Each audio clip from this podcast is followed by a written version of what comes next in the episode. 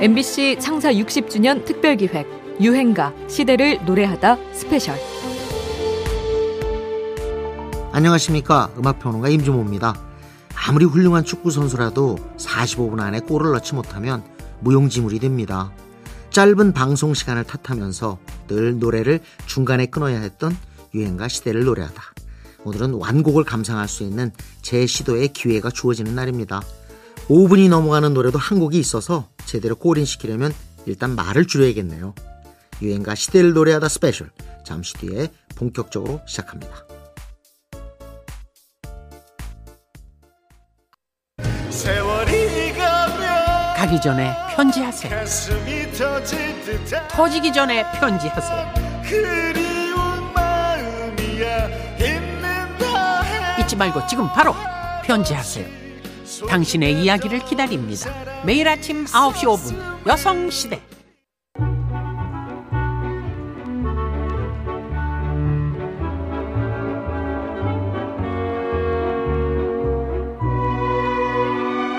여러분께서는 지금 유행가 시대를 노래하다 스페셜 방송을 듣고 계십니다.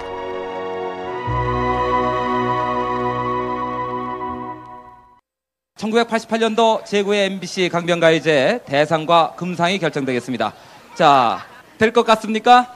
저 오빠가 됐으면 좋겠어요. 어머나. 그럼 오빠도 얼른 툭 치는데 툭 치라잖아. 네. 난 네가 됐으면 좋겠어. 네.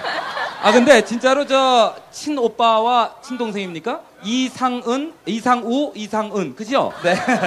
이상은, 이상우. 네. 어쨌든 두 분입니다. 자 이제 자 제구의 엠비씨 강변가요제 영예 대상 보지 마세요.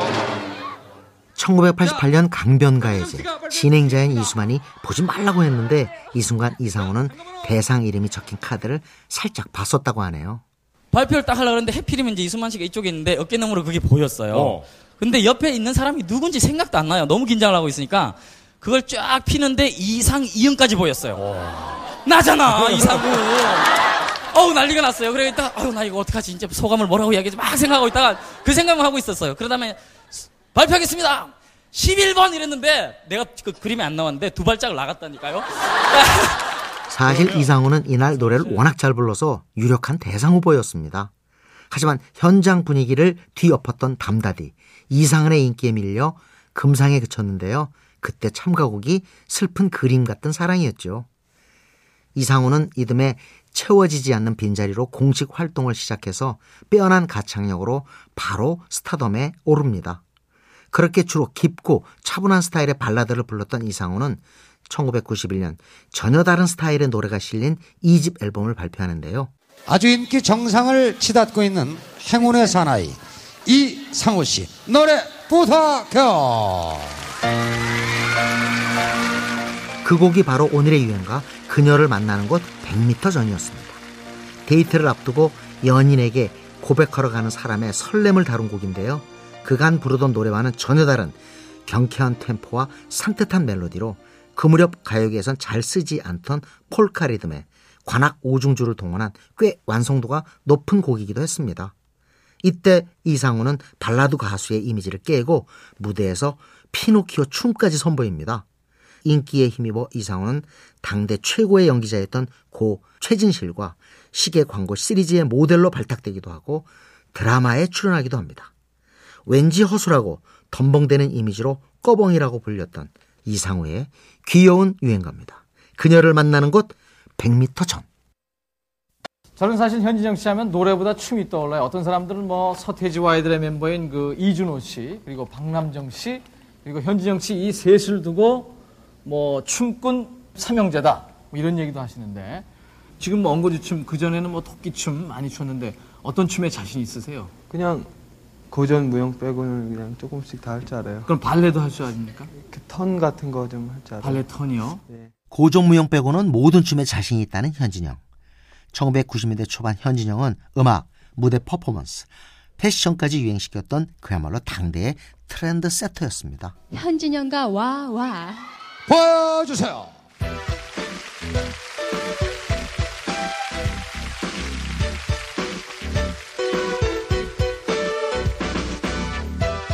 천구백구십 년 데뷔곡 슬픈 마네킹에서 그 토끼 좀 기억하십니까? 이어서 구십이 년 발표한 이 집 흐린 기억 속의 그대는 느리게 시작했다가 빨라지는 구성도 새로웠고 춤 역시 참신했습니다. 앞에서도 언급된 이른바 엉거주춤춤, 줄여서 엉거주춤이었는데요. 이런 시도들은 외국 문화의 영향이었다고 해도 우리에게 난데없는 문화적 충격을 선사했죠. 십 대들은 바로 열광했습니다. X자 마크가 새겨진 총천연색의 커다란 후드티를 입고 모자를 덮어쓴 채 팔을 축 흔들어뜨리고 무릎을 연신 굽혔다 폈다 춤을 따라하느라 정신이 없었죠. 또 이어 선보인 권투장갑 패션, 헐렁한 배기 바지도 바로 유행이 됐습니다. 현진영은 분명 힙합 문화의 선구자, 패션 리더, 십 대들의 우상이었습니다. 함께 춤을 췄던 팀 와와, 아, 이 면면도 놀랍습니다. 나중에 구십 년대를 화려하게 수놓게 되는 춤꾼들은 모두 여기를 거쳐갔죠. 클론의 구준엽, 강원래, 그리고 듀스의 이현도와 김성재, 진우션의 션도 와와 출신입니다. 전성기 때 현진영의 파워, 그 문화적 영향력은 타의 추종을 불허했습니다. 하지만 그는 마약, 폭력 사건 등 자꾸 문제를 일으켜서 논란이 되기도 하지요. 가수의 삶은 그렇게 얼룩져 버렸지만 유행가는 우리를 구십 년대 추억의 현장으로 이끄는 힘을 갖고 있습니다. 저도 정말 후드티를 뒤집어 쓰고 엉거주춤 한번 쳐보고 싶었습니다. 현진영입니다. 흐린 기억 속의 그대. 아, 한마디 말이 노래가 되고 시가 되고. 아, 잘 들으셨어요?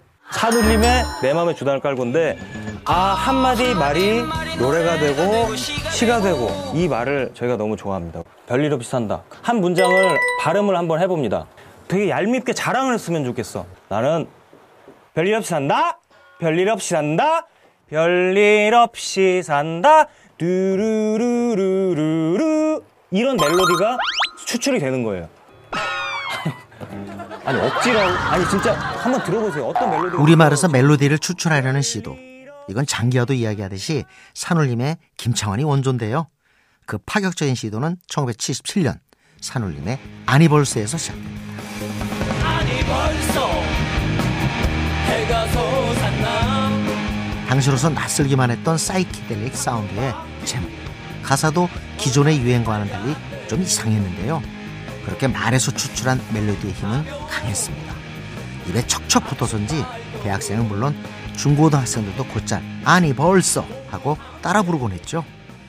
사실 당시는 가요계의 대마초와 금시곡 파동으로 청춘 문화의 상징이었던 락과 포크 음악에 힘을 잃고 다시 트롯 음악이 판세를 장악하던 시절이었습니다. 젊은이들은 따분해하고 있었지요. 바로 그때 삼인조 형제그룹 산울림이 등장한 겁니다. 잃어버렸던 청춘의 순수한 에너지와 핏기를 이들이 회복시켜주었다고 할까요? 또 이때는 마침 제일회 엠비씨 대학가요제가 등장하면서 그동안 숨죽였던 청춘의 여우가 봇물처럼 터져나오던 때였습니다. 산울림도 원래는 대학가요제 출전해서 예선 일위의 성적을 거두지만 맏형 김창완이 졸업생 신분이어서 자격 미달로 자진 탈락하게 되죠. 그런 아픔을 딛고 나온 산울림 일집 앨범은 표지부터가 남달랐습니다. 저 그림은 도대체 누가 그린 거예요? 누가 초등학생이. 제가 왼손으로 그렸어요. 에? 오른손으로 그리니까 또 안 되더라고요. 어른애들. 애들, 예, 애들 손맛이 안 나는 거에서 왼손으로 이렇게. 첫 번 앨범이고 그러니까 아담과 이브도 있고 거기 뭐 태양이 떠오르고. 또 앨범에 수록된 아홉 곡 전부 공연윤리위원회, 공윤의 심의를 통과하지 못해서 전면 개작을 하기도 했는데요. 아니벌써 역시 처음 가사는 훨씬 퇴폐적이고 흥청망청하는 가사였다고 합니다. 안타깝게도 애초 악보가 소실돼서 처음 가사는 모두 잊어버렸다고 하네요. 천구백칠십칠 년 내용과 형식 모든 게 새로웠던 기성을 향한 카운터펀치 유행가입니다. 산울림 아니벌써.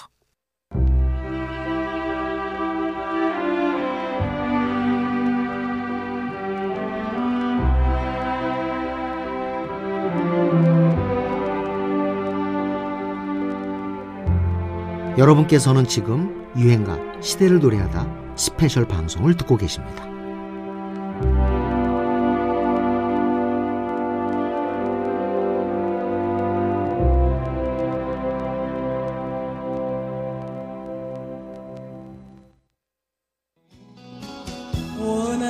깨진 마음에 잘못 생각해 돌이킬 수 없는 죄 저질러 놓고.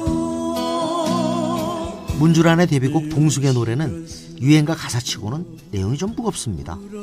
원한 맺힌 마음, 돌이킬 수 없는 죄, 봉숙이는 누굴까요? 무슨 일이 있었던 걸까요? 동숙은 천구백육십 년대 시골에서 도시로 올라와 구로공단 가발공장에서 노동자로 일했던 여성의 이름입니다. 동생들 학비를 벌기 위해 희생했던 그 시절 우리 누이들을 대표하는 인물이죠. 그동안 집안 생계를 책임지느라 배우지 못한 서름이 쌓여서 동숙은 늦게나마 종로의 한 검정고시 학원에 다니기 시작하는데요. 거기서 만난 선생님을 흠모해서 자취방까지 드나들게 됩니다. 하지만 선생은 동숙을 이용만 했을 뿐 이미 약혼자가 있었죠. 엎친 데 덮친 격으로 다니던 가발공장마저 부도가 나고 매정하게도 부모마저 모든 걸 잃은 동숙에게 등을 돌립니다. 배신감에 치를던 동숙은 홧김에 선생님을 흉기로 찔렀고 살인미수로 옥살이를 하게 되지요. 실제 있었던 이 사건의 전말이 어느 잡지에 실렸고 작사가 한산도가 이 비련의 이야기를 노래로 만든 게 바로 문주란의 천구백육십육 년 데뷔곡 동숙의 노래였습니다. 문주란은 특유의 저음 탓에 처음엔 남자 가수라는 착각도 불러일으켰습니다. 사실 열일곱 어린 나이에 이 노래를 취입했는데요. 그는 히트 작곡가 박춘석 사단의 막내이기도 했죠.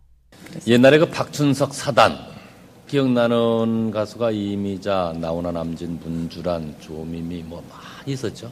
네. 그 중에서도 그 문주란 씨가 말이에요. 예. 그 당시에 어렸었어요.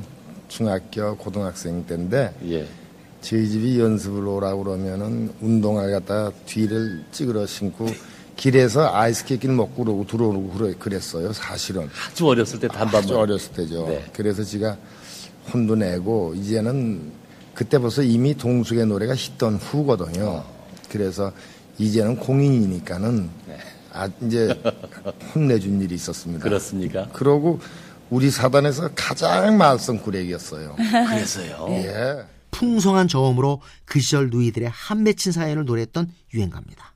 문주란, 동숙의 노래.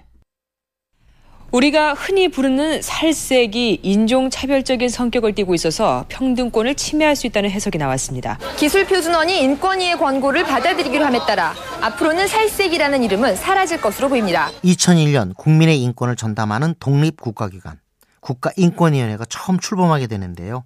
이때 가나 출신의 외국인 커피 딕슨 등이 크레파스에서 살색이란 표현을 없애달라며 진정서를 제출합니다.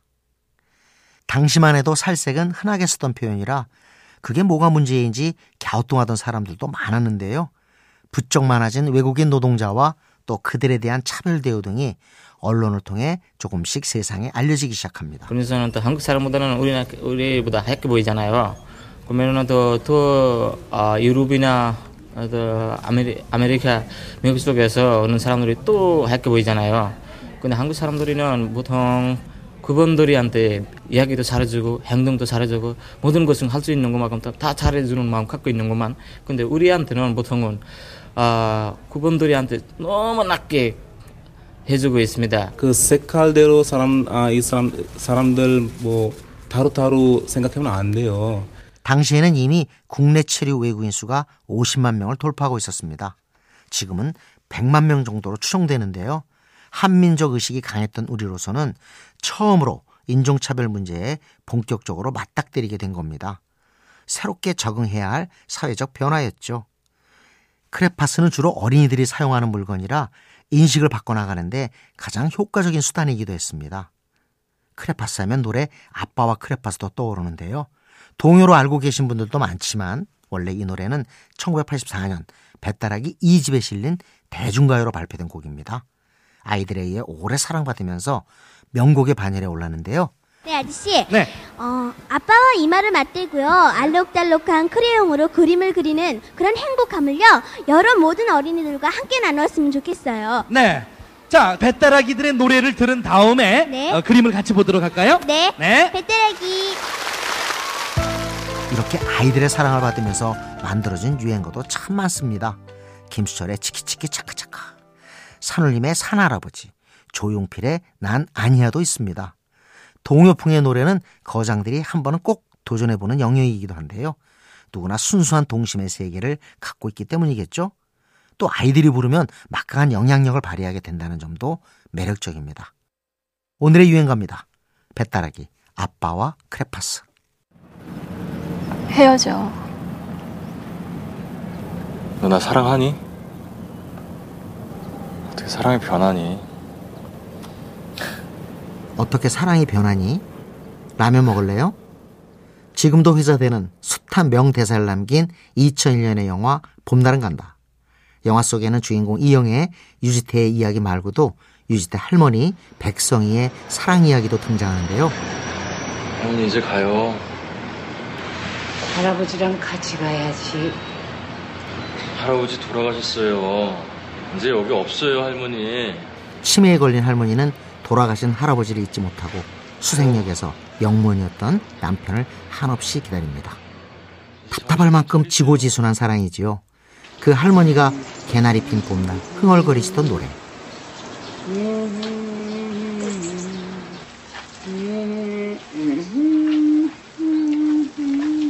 영화 제목과 같은 제목을 가진 노래. 봄날은 간다. 오늘의 유행가 백설이의 봄날은 간답니다. 지금 들어도 현대적인 선율감을 자랑하는데요. 이 노래가 천구백오십 년대 초반에 나와 거의 칠십 년의 이력을 쌓았다는 게 놀랍습니다. 가사는 더더욱 압권인데요. 한마디 한마디가 언어예술의 극치지요. 한때 우리 시인 백 명이 꼽은 가장 좋아하는 대중가요 노랫말로 이 곡이 뽑히기도 했으니 한편의 시라고 해도 될 것 같습니다. 당대 기인으로 불리던 인물 손로원이 작사한 곡인데요. 젊은 나이에 남편을 잃고 혼자 아들을 키우던 손로원의 어머니가 생전에 입버릇처럼 하시던 말씀. 우리 아들이 장가가는 날 장롱에서 연분홍 치마와 저고리를 꺼내서 입을 거야. 내가 열아홉에 시집 오면서 입었던 그 연분홍 저고리와 치마를. 이 말씀에서 영감을 얻었다고 하죠. 한편으론 노래의 배경이 일제강점기여서 연분홍 치마는 무궁화꽃을 상징하고 독립운동의 이야기를 담은 곡이라는 분석도 있습니다. 우리 민족의 역사와 한의 정서에 참 잘 맞는 유행가지요. 백설이의 유려한 가창은 그 정서의 수위를 더 끌어올립니다. 오늘의 유행가 명곡 중에 명곡입니다. 백설이 봄날은 간다. 참가번호 십육 번 서울대표 노사연. 노사연 양입니다. 네. 정말 사연이 없으신 분입니다. 네. 노래 부를 때 무슨 사연이 없습니다. 자, 돌고 돌아가는 길.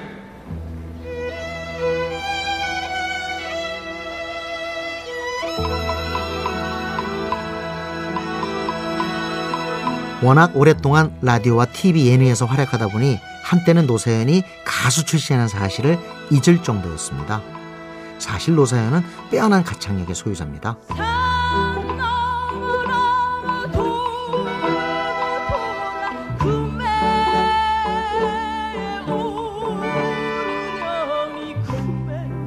천구백칠십팔 년 엠비씨 대학가요제에 참가한 노사연은 지금 흐르는 이곡 돌고 돌아가는 길을 불러서 금상을 수상했죠. 천구백팔십삼 년 첫 앨범 수록곡 님 그림자도 공전의 히트를 기록합니다. 하지만 가수로서의 진가는 좀 더 세월이 흐른 뒤에 나타나는데요. 일요일 일요일 밤에를 출연해 예능으로 한참 주가를 올린 후 팔십구 년에 발표한 노래 만남부터입니다.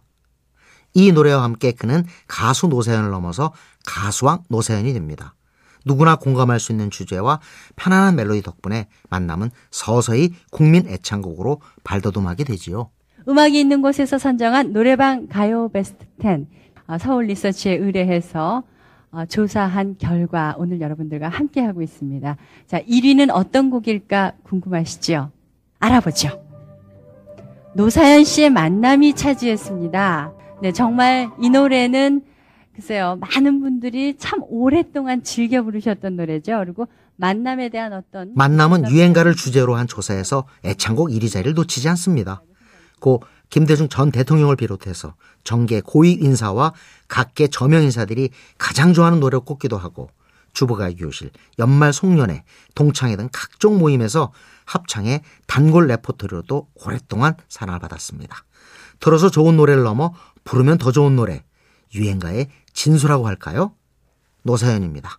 만남.